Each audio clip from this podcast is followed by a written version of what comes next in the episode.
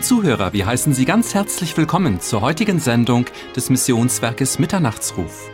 Bevor Hermann Schmelzle über das Thema spricht, welches Fundament ist das einzig Richtige, hören Sie die Schriftlesung eingerahmt von zwei Gemeindeliedern. Die Mitarbeiter des Missionswerkes Mitternachtsruf wünschen Ihnen viel Freude und Gottes reichen Segen beim Zuhören dieser Botschaft.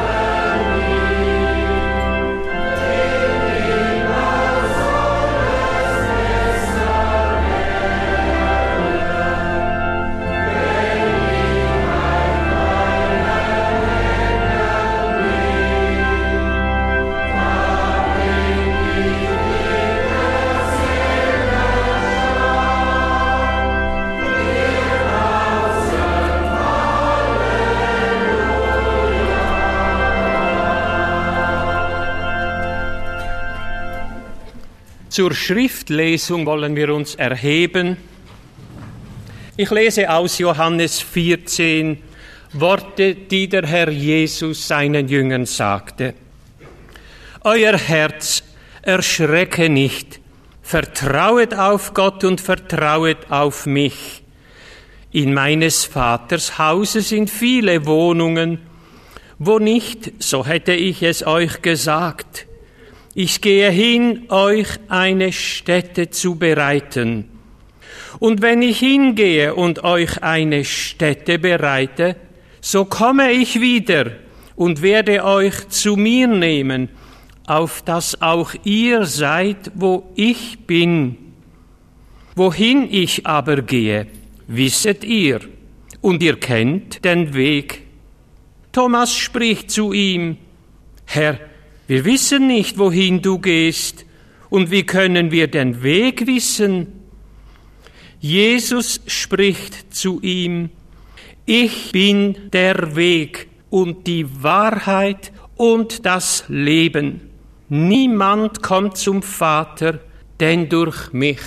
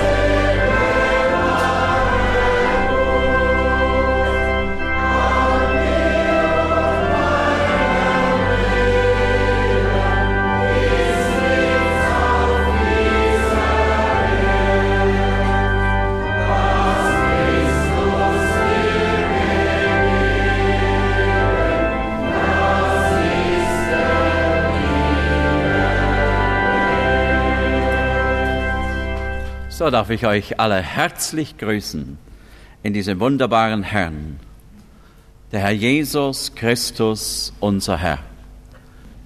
Wir müssen zum Text kommen. Römer 8. Wenn Sie Ihre Bibel haben, dürfen Sie es gerne aufschlagen. Römerbrief, Kapitel 8. Ich lese von Vers 14. Denn welchen der Geist Gottes treibt, die sind Gottes Kinder. Denn ihr habt nicht einen knechtischen Geist empfangen, dass ihr euch abermals fürchten müsstet, sondern ihr habt einen kindlichen Geist oder den Geist der Kindschaft empfangen, durch den wir rufen, Abba, lieber Vater. Der Geist selbst gibt Zeugnis unserem Geist, dass wir Gottes Kinder sind. Sind wir aber Kinder, so sind wir auch Erben, nämlich Gottes Erben und Miterben Christi. Wenn wir denn mit ihm leiden, damit wir auch mit zur Herrlichkeit erhoben werden. Wir sind also heute Morgen versammelt in diesem wunderbaren Herrn Jesus und wollen hören, was das Wort Gottes mir und Ihnen zu sagen hat. Die einzige Grundlage, das einzige Fundament.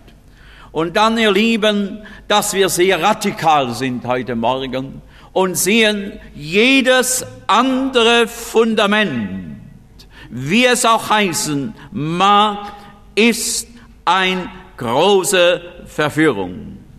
Und da möchte ich einige Erfahrungen durch dieses Fundament weitergeben. Wenn wir von diesem Fundament reden, dann geht es ganz, ganz einseitig um diesen Jesus.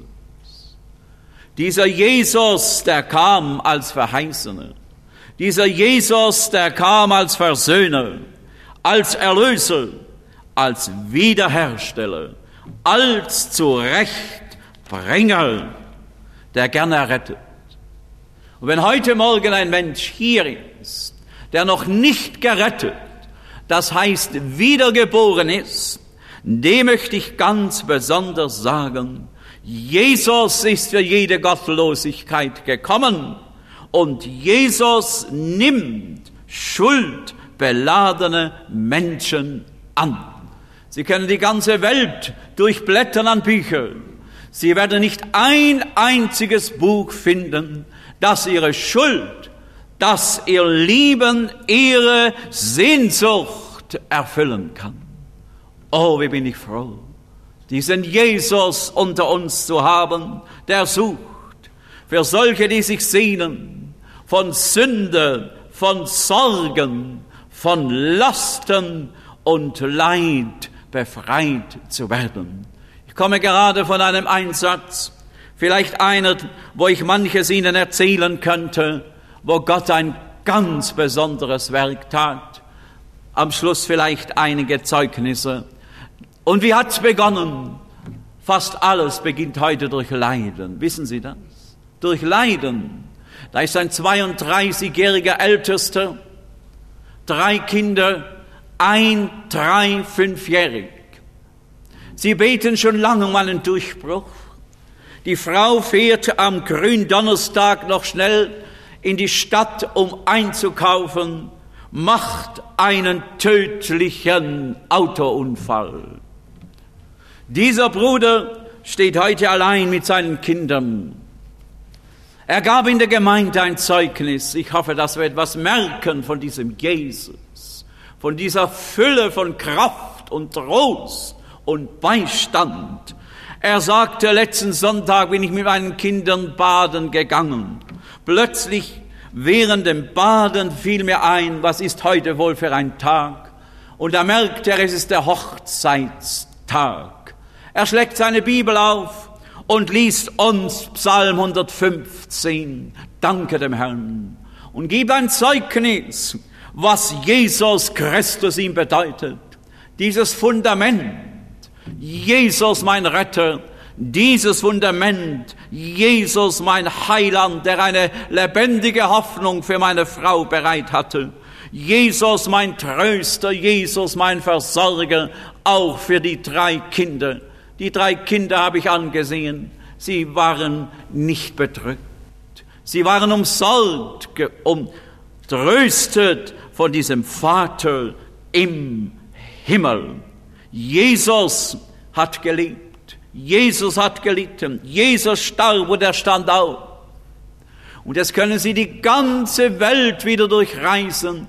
Bringen Sie einen einzigen Menschen, einen neben Jesus, der in den Tod ging und wieder auferstand. Es ist sehr radikal. Jesus Christus, die einzige Grundlage, er fuhr gen Himmel, um eines uns zu senden, das ist den Heiligen Geist. Und wenn wir uns über dieses Fundament beschäftigen, dann ist eines entscheidend, eine klare, klare Frage über den Heiligen Geist. Und ich möchte so sagen, in einer der Konferenzen, wo ich war, zehn Prediger haben über den Heiligen Geist geredet, bei den ersten neun kam ich nicht raus. Und da ist ein Sohn von einem gesegneten Prediger aufgestanden und sagte, Brüder, nicht so. Und das wird die große Anfechtung der Zukunft sein dass wir ihr Lieben überhaupt nicht mehr recht Bescheid wissen können. Ist es der Heilige Geist oder ist es etwas ganz anderes? Beide nennen es gleich und es ist nicht gleich. Und dann stand er auf und sagt, schaut einmal Petrus an. Petrus hat in der Pfingstpredigt nicht über den Heiligen Geist geredet sondern der Heilige Geist im Petrus hat über Jesus geredet. Und so möchte ich heute Morgen diesen Gottesdienst mit Ihnen erleben, dass Sie neu erfasst, neu ergriffen, neu Ihr Herz öffnen. Der Heilige Geist redet über eine einzige Person, das ist Jesus. Und nun erlauben Sie mir, wenigstens ein Zeugnis kurz zu berühren, bevor wir zum zweiten Gegenstand kommen. Petrus tut seinen Mund auf in Apostelgeschichte 2 und sagt, es soll geschehen. Wer den Namen des Herrn anrufen wird, der soll gerettet werden. Ein Name, der Name Jesus über alle Namen. Du rufst ihn an und bist gerettet von Sünde und Schuld. Du rufst ihn an in deiner Not und er wird dich erhören. Ihr Männer von Israel, hört diese Worte. Und was hat er denn jetzt für Worte? Dass niemand versteht, wo man nachher hinaus muss und sagt, ich weiß überhaupt nicht, was es zu bedeuten hat. Jesus von Nazareth ist das die Wellenlänge deines Herzens. Jesus von Nazareth, von Gott unter euch ausgewiesen durch Taten und Wunder und Zeichen. Und sie sind alle Frechheit Morgen. Nun ein kleines Zeugnis, das über alles geht, wo man den Heiligen Geist prüfen kann. Wie heißt es denn? Wunder und Zeichen, die Jesus tat. Und da steht plötzlich Jesus auf und sagt, schau da mal mich an, was ich für Zeichen und Wunder. Und da kommen Menschen und sagen, durch Jesus wurde ich geheilt. Jesus hat für mich gebetet, die Gott durch ihn in eurer Mitte getan hat. Das möchte ich noch viel mehr erleben. Diese Demut diese Herzensabhängigkeit Jesu von seinem Vater. Denken Sie, Jesus ist die zweite Person der Gottheit und kein Wort von Jesus, die Gott durch ihn tat. Nicht der Prediger, nicht der Mensch, nicht die Zeichen und Wunder, sind in der Mitte, die getan wurden, sondern was Gott durch uns getan hat. Darum geht es weder um Bekehrung, noch um Wunder, noch um Erfolg, noch um Frucht. Es geht heute Morgen in der ganzen Wahrheit des Evangeliums um die große, einmalige, ewige Verherrlichung unseres großen Gottes, diesen Mann, der durch Gottes Ratschluss und Vorsehung dahingegeben war. Ich möchte Ihnen gerne eine Hausaufgabe geben, dahingegeben war. Werden Sie doch einmal heute wieder stille, was das heißt, dahingegeben. Männer ohne Gott haben diesen Jesus genommen. Er wurde übergeben, er wurde ausgeliefert in die Hände der Heiden, verspottet, misshandelt. Wisst ihr, was er wurde? Entehrt. Und wir suchen oft so viele Ehre. Entehrt, ausgespuckt, ausgepeitscht, getötet. Da sagt die Bibel dahingegeben. Und ich habe den Eindruck, einen tiefen Eindruck, dass wir als Kinder Gottes so wenig an dieses dahingegeben denken. Was man mit diesem Jesus gemacht hat, welcher auch seines eigenen Sohnes nicht hat verschont, sondern hat ihn dahingegeben.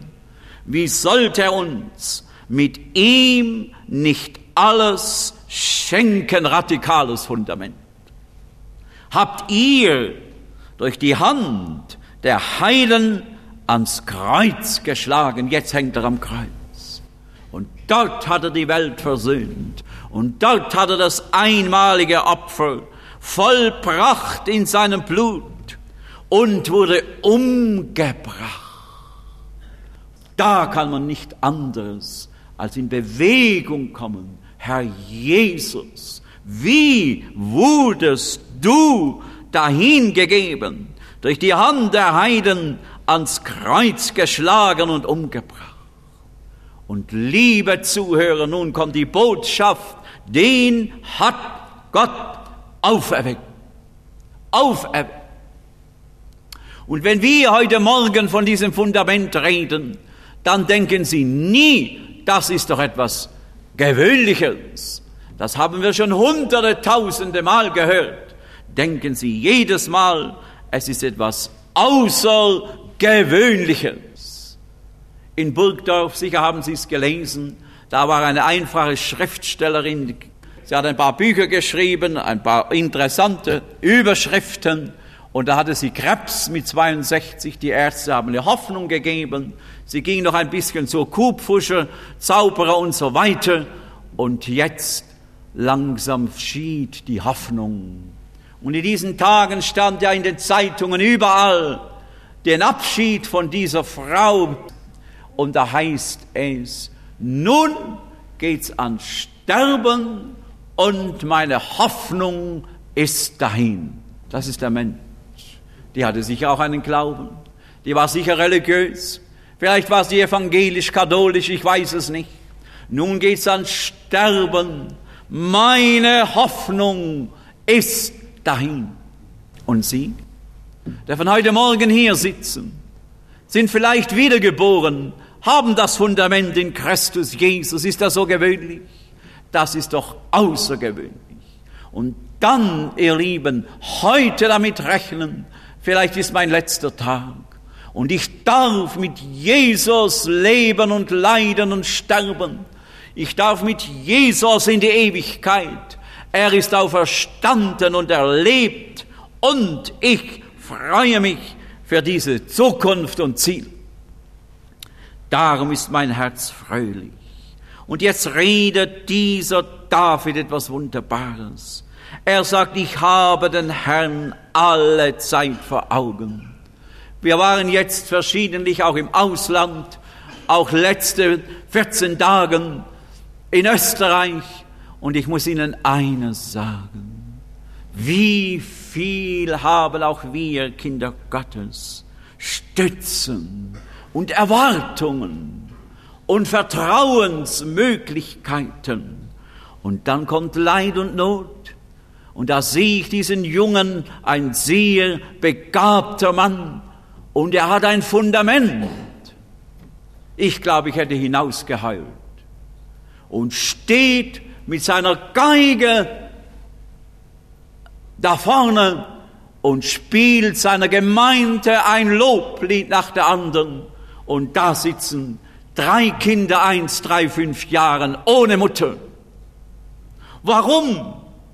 Weil er nur eines Fundament bezeugte. Und das möchte ich gerne mit Ihnen erfahren heute Morgen.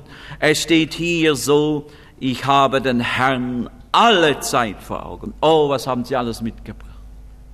An Stützen, an Meinungen, an Vorsätzen. Gehen Sie doch heim und haben Sie den Herrn alle Zeit vor Augen. Denn er steht mir zu Rechten, damit ich nicht wanke, einige Übersetzungen sagen, damit mein Herz fest bleibt. Dass das Herz fest, unbeweglich wird, welches geschieht allein durch die Gnadenbotschaft. Jesus rettet, Jesus vergibt, Jesus ist auferstanden, Jesus ist zu Rechten Gottes und er kommt bald wieder. Was haben Sie für ein Vorrecht? Sie wissen, dass ich nicht gekommen bin, um zu schmeicheln.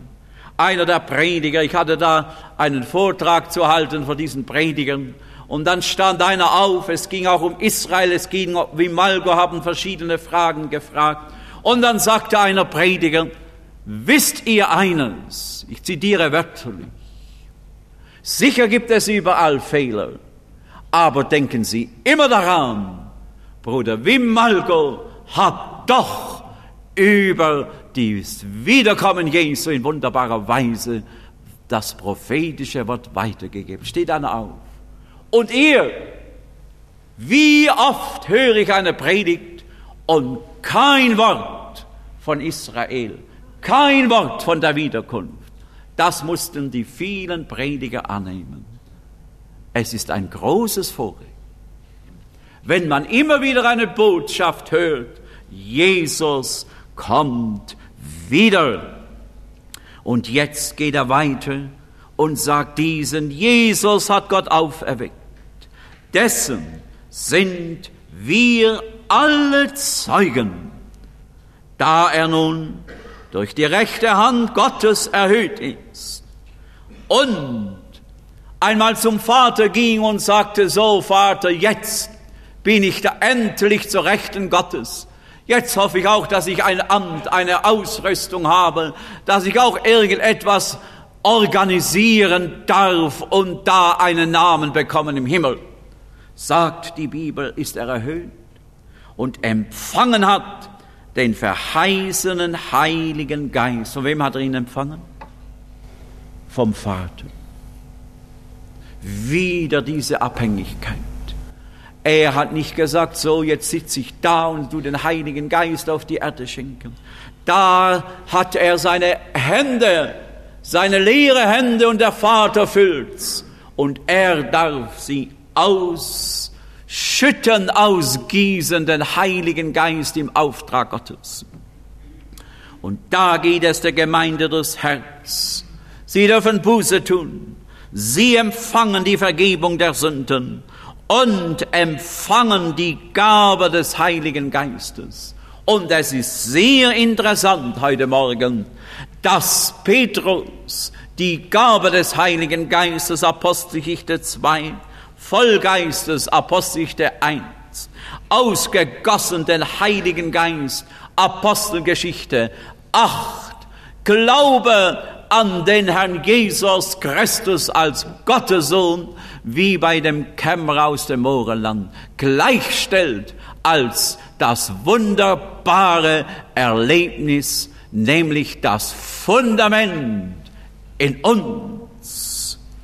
Ich möchte es gerne lesen aus dem Titusbrief. ein ganz wunderbares Zeugnis. Und dann, ihr Lieben, lohnt sich auch in der Zionshalle eine einzige Frage, nämlich, habt ihr, da ihr gläubig wurdet, den Heiligen Geist empfangen? Und da wollen wir alle persönlich werden. Und ich möchte es Ihnen im Auftrag des Herrn und aus den vielen Erfahrungen bezeugen, ohne den Heiligen Geist in uns haben wir nichts, gar nichts. Probieren Sie einmal den Herrn zu preisen und zu loben ohne den Heiligen Geist. Gott ist Geist und die ihn anbeten, die müssen ihn im Geist und in der Wahrheit anbeten. Probieren Sie die Früchte des Heiligen Geistes ohne den innewohnenden Heiligen Geist. Da kommt gar nichts heraus als dein böses, sündiges Herz. Leider oft auch bei solchen, die den Heiligen Geist haben. Ich lese, da steht geschrieben in Titus 3, 4, als aber erschien die Freundlichkeit und Menschenliebe Gottes, unseres Heilandes, hat er uns gerettet, nicht um der Werke. Jedes Werk, jede Religion, jede Leistung, auch fromme Leistungen sind radikal bei Gott, dem Heiligen, ein Nein. Nicht um der Werke der Gerechtigkeit, die wir getan hatten, sondern nach seiner Barmherzigkeit. Oh, wenn wir einmal anfangen, die Barmherzigkeit Gottes, die Güte, dieses unverdiente Geschenk von Golgatha wieder anzunehmen, neu, zum ersten Mal, dann werden wir wieder anfangen zu staunen. Dann wird die Welt wieder aufhorchen weil wir ihr immer wieder bezeugen, das Außergewöhnlichste ist eine klare Bekehrung, eine klare Herzenswiedergeburt. Durch das Bad der Wiedergeburt und Erneuerung im Heiligen Geist, den er über uns reichlich ausgegossen hat, durch Jesus Christus, unserem Heiland damit wir durch dessen Gnade, und ich würde mich gar nicht verwundern, wenn die meisten heute Morgen in den letzten Wochen und Monaten sich überhaupt nicht beschäftigt, was Gnade, was Gunst, was Erbarmen Gottes ist,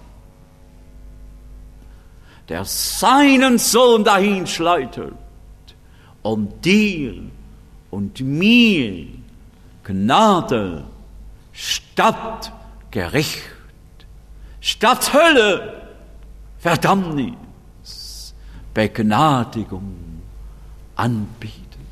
Gnade, Gnade, tief, tief wie das Meer.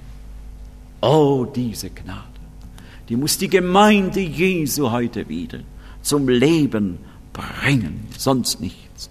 Damit wir durch dessen Gnade gerecht, freigesprochen, Erben des ewigen Lebens würden nach unserer Hoffnung. Darf ich eine Zwischenbemerkung machen?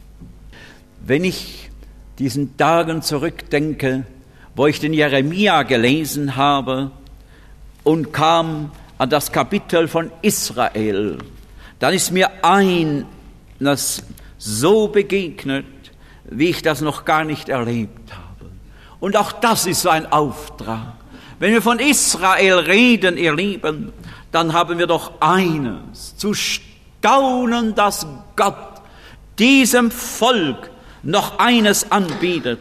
Da heißt es in Jeremia 33, wenn ich die Bibel recht verstehe, ist das alles noch vor Israel. Wird man dennoch wieder hören den Jubel der Freude und Wonne, die Stimme des Bräutigams und der Braut Und ich stimme der, die das sagen, danke dem Herrn Zebaoth, denn er ist freundlich und seine Güte wäret ewiglich. Und was ist denn das, die Freude? Weil man in der Hochzeit noch mehr essen kann, noch mehr Wein trinken. Ganz schlicht in Vers 14, der ewige Bund mit dem Hause Davids und dem Hause Levi. Sieh, es kommt die Zeit, spricht der Herr, dass ich das gnädige Wort erfüllen will. Oh, das wird etwas Schönes sein. Ich denke, dass unsere Geschwister sich in Israel sehnen, dass das bald kommt und wir auch. In jenen Tagen und zu jener Zeit will ich dem David einen gerechten Spross aufgehen. Der soll Recht und Gerechtigkeit schaffen im Lande. Zu derselben Zeit soll Juda geholfen werden und Jerusalem sicher wohnen und man wird es nennen, der Herr unsere Gerechtigkeit. Und dann redet Gott von diesem ewigen Bund, der in Christus sich schon für Israel erfüllt hat und sagt, ich werde ihrer Sünde nimmer mehr gedenken. Ich werde ihnen gnädig sein und ich werde ihnen einen ewigen Bund schenken. Und da steht etwas Interessantes, die meisten kennen es. Aber für solche, die wenig von Israel hören, wie ich es vorhin erwähnte, ist das so ganz ein Fremdkörper. So wahr die Sonne bleibt, so wahr heißt es doch, werde ich an Israel denken. Und könnte einmal die Sonne weggehen und nicht mehr aufgehen, das würde heißen, dass ich jetzt Israel vergessen habe. Und würde der Mund nicht mehr aufgehen, das würde heißen, steht alles hier, dass ich nicht mehr an Israel denke. Aber das passiert nie. Einen ewigen Bund. Dahingegeben. Der zweite Denkanstoß ist ewiger Bund. Warum heißt es ewiger Bund? Warum haben wir gelesen in Titus, gerecht und Erben des ewigen Lebens. Haben Sie ja schon mal nachgedacht? Nehmen Sie es mit. Ewiges Leben, eine ewige Erlösung, ein ewiger Bund, eine ewig gültige Erlösung. Ich habe kürzlich ein Prospekt bekommen von Audo. Ich habe ja die Audi, also ich rede nicht von Auto, sondern jetzt von Audi. So ein bisschen gerne, Herr. Audi. Und da kam vor zwei, drei Jahren kamen doch die Audi neu, die 80er und die 100er, und da habe ich gedacht, die haben wirklich etwas Gutes gemacht. Und da steht ja immer, wenn Sie jetzt ein Auto entwickeln, oh, das haben wir gut gemacht, das ist wieder neu und das ist wieder bestens und perfekt. Und jetzt kriege ich ein Prospekt, dass es schon wieder ein neuer Audi gibt. Habe ich gedacht, das ist doch komisch. Der ist doch so gut. Wieder ein neuer.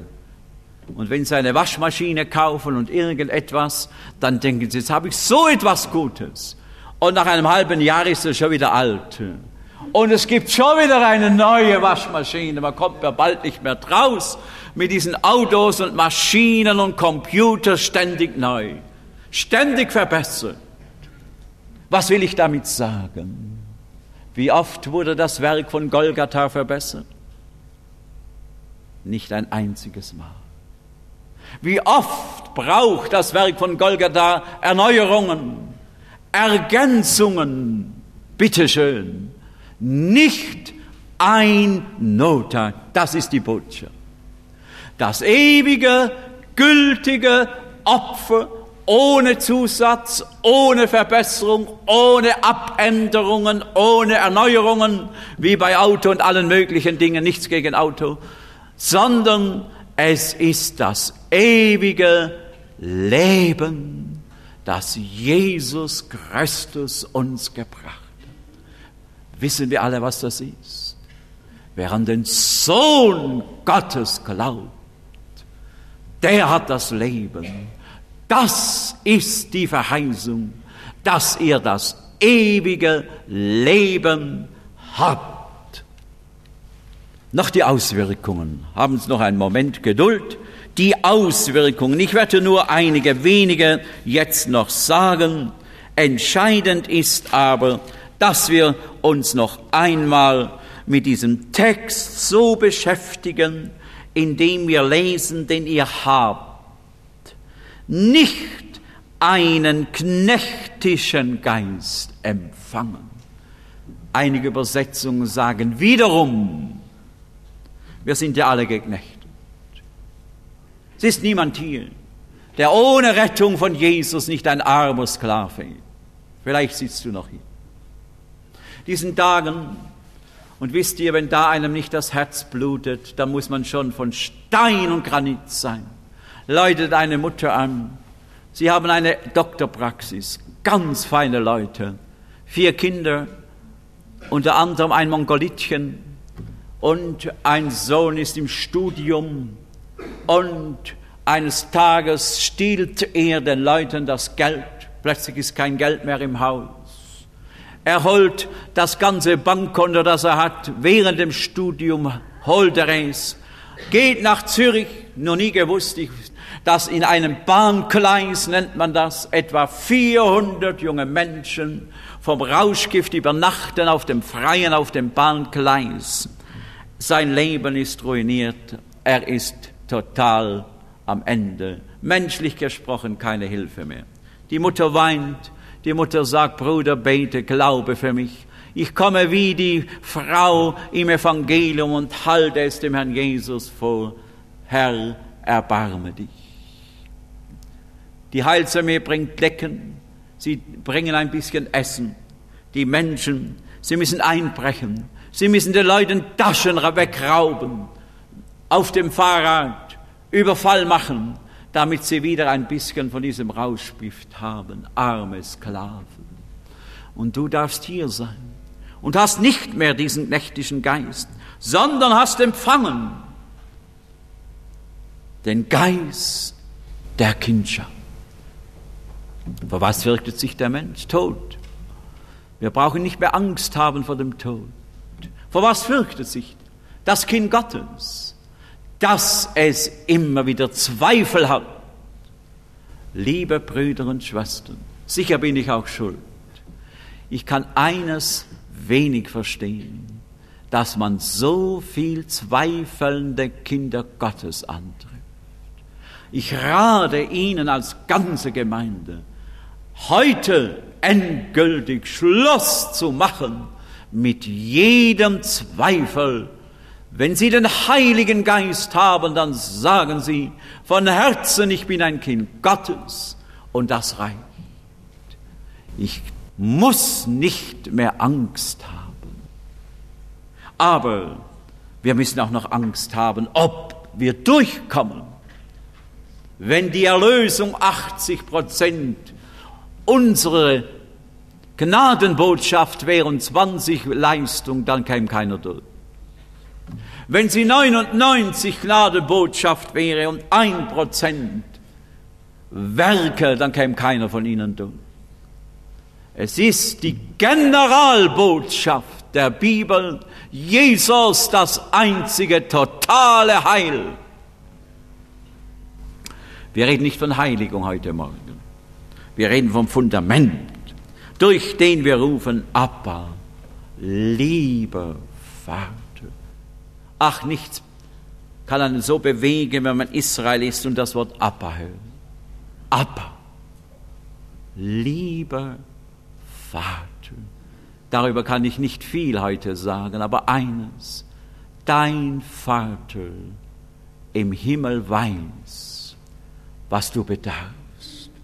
Und wenn er uns hart anfasst und manchmal durch Trübsal und Not führt, sogar hart straft, wie steht im Hebräer 12, dann denk immer, der liebende Vater steht dahinter in der Erziehung. Als ich gestern den Brüdern, darum erzähle ich's, ist ja gar nicht so wichtig, diesen Prediger, und das nicht einfach vor Prediger zu reden, etwas erzählen sollte, da schlug ich eine Sache auf. Das möchte ich Ihnen gerne jetzt erzählen. Pfarrer Rieger, ich weiß nicht, wer ihn kennt, das war der Mann, der durch Pfarrer Kemmler diese wunderbare Erweckung in Adelshofen erlebte. besser gesagt, der Herr tat's. Er schreibt Folgendes. Ich war viele Jahre im Dienst. Ich war ein harter Mann. Wie viel Bitterkeit und Gift habe ich meinen Nächsten gegeben. Ach, wie unerträglich war ich. Wie viel Zweifel am anderen, wie viel Misstrauen habe ich dem anderen entgegengebracht. Eines Tages hatte meine jüngere Frau, die war noch sehr jung, Schmerzen. Wir gingen zum Arzt. Der Arzt sagt, das ist bösartig. Uns entsank der Mut. Ich hatte Abschied zu nehmen von meiner lieben jungen Frau. Und jetzt kommt das, was ihnen genauso angeht wie jedem Prediger. Der Blitz hat eingeschlagen.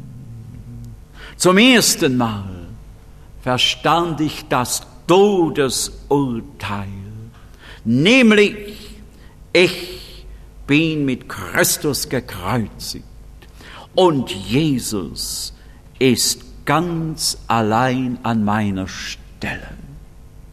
Da fing die Verkündigung an. Wann fängt die Verkündigung eines Predigers an? Wenn sein Theologiestudium fertig ist, wenn er seine Praktikums macht, wenn er seinen Doktor der Theologie macht. Wann hat das die Verkündigung beim Hermann angefangen? Interessiert es euch? Als ich vor zwei Jahren auf die Knie ging und sagte, näher, mein Gott, zu dir. Nähe zu dir. Wie heißt es weiter? Ganz in den Tod. Ganz in den Tod. Bis alles eigene Ringen vorbei. Und du, Herr Jesus, mein alles sollst sein. Wann fängt deine Nachfolge an? Nicht wann du bekehrt und wiedergeboren, nicht wann du viel, viel die Bibel kennst. Nicht, ihr Lieben, wenn wir hier Sonntag für Sonntag sitzen und dann im Alltag versagen durch viele Lieblosigkeit und Reden und viele andere Dinge. Es fängt dort an. Und es war mein Gebet gestern bei den Predigen. Es war mein Gebet auch heute Morgen, dass der Blitz Gottes auch heute Morgen einschlägt. Und dass wir sagen können, Herr, mein Ich darf gekreuzigt sein. Ich habe so meinem Heiland gesagt, Herr, in der Mitte meines Herzens und Lebens ist eines aufgerichtet. Jesus, du bist die Mitte meines Herzens und Lebens. Wollen wir nicht das jetzt, heute Morgen tun? Das Todesurteil, da fing die Verkündigung an. Da fängt die Nachfolge Jesu Christi an. Dasselbe bei diesem Bruder, wo seine liebe Frau verloren hat. Der Geist selbst gibt Zeugnis unserem Geist, dass wir Gottes Kinder sind. Ich werde jetzt den Schluss suchen und das andere ein anderes Mal. Es ging heute Morgen um die einzige Grundlage, das einzige Fundament. Und das ist Christus, der gekreuzigt. Es ging um das Fundament in dir. Und das ist ganz allein der Heilige Geist, der uns eines schenkt, das Zeugnis, die Bestätigung, dass wir Gottes Kinder sind. Denn der Heilige Geist der Vater im Himmel zeugt von seinem Sohn. Und das ist das Zeugnis, dass Gott seinen Sohn gesandt hat und dass ihr durch den Glauben das ewige Leben habt. Wer diesen Sohn leugnet, der ist ein Antichrist. Und das wird die große, allergrößte Herausforderung unserer Zukunft sein. Von christlichen Lagern, von Sekten, von Irrlehren, dass der Sohn geleugnet wird. Und wer den leugnet, der hat auch nicht den Vater. Wer aber den Sohn hat, der hat auch den Vater. Oh, ich bin so glücklich. Ich hoffe, dass diese Freude, diese Fröhlichkeit, diese Festigkeit heute Morgen übersprungen ist und dass ich schließen darf mit dem letzten Zeugnis aus dem Hebräerbrief, Kapitel 13, 20. Der Gott des Friedens. Oh, was haben wir für ein Friede zu verkündigen. Der den großen Hirten der Schafe unseren Herrn Jesus von den Toten heraufgeführt hat durch das Blut. Oh, dieses Blut. Ich möchte es immer mehr rühmen. Des Bundes, der viele Verbesserungen braucht. Des ewigen Bundes. Vor allem verheißen für Israel schon im Alten Testament und es wird sich bald erfüllen. Dann für die ganze Welt und auch für dich und mich. Der mache euch tüchtig in allem Guten zu tun, seinen Willen und schaffe in uns, was ihm gefällt, durch Jesus Christus, welche sei Ehre von Ewigkeit zu Ewigkeit. Und denken Sie immer daran, es ist unantastbar, es ist unveränderlich, es ist unumstößlich und darum ist es das einzige Fundament unseres Glaubens. Ich lade Sie ein heute Morgen. Kommen Sie zu diesem Christus. Wenn Sie irgendwie gemerkt haben, ich bin noch gar nicht wiedergeboren. Und wenn Sie Zweifel haben, kommen Sie doch nach vorne. Und liebe Brüder und Schwestern, wenn dein Ich noch auf dem Thron hockt, dann mach einmal Schluss. Heute Morgen, so wie dieser Pfarrer Riege, sag dem Herrn in der Stille, Herr, lass den Blitz einschlagen und lass dich entthronen und gib Jesus den ganzen Thron. Es ist sehr wunderbar, so mit Jesus zu leben. Ich kann es aus der Tiefe meines Herzens bezeugen, wie ein David. Vor dir ist Freude die Fülle, darum ist mein Herz fröhlich. Es ist fest, es muss nicht wanken, weil Jesus mein Ein und alles ist. Amen.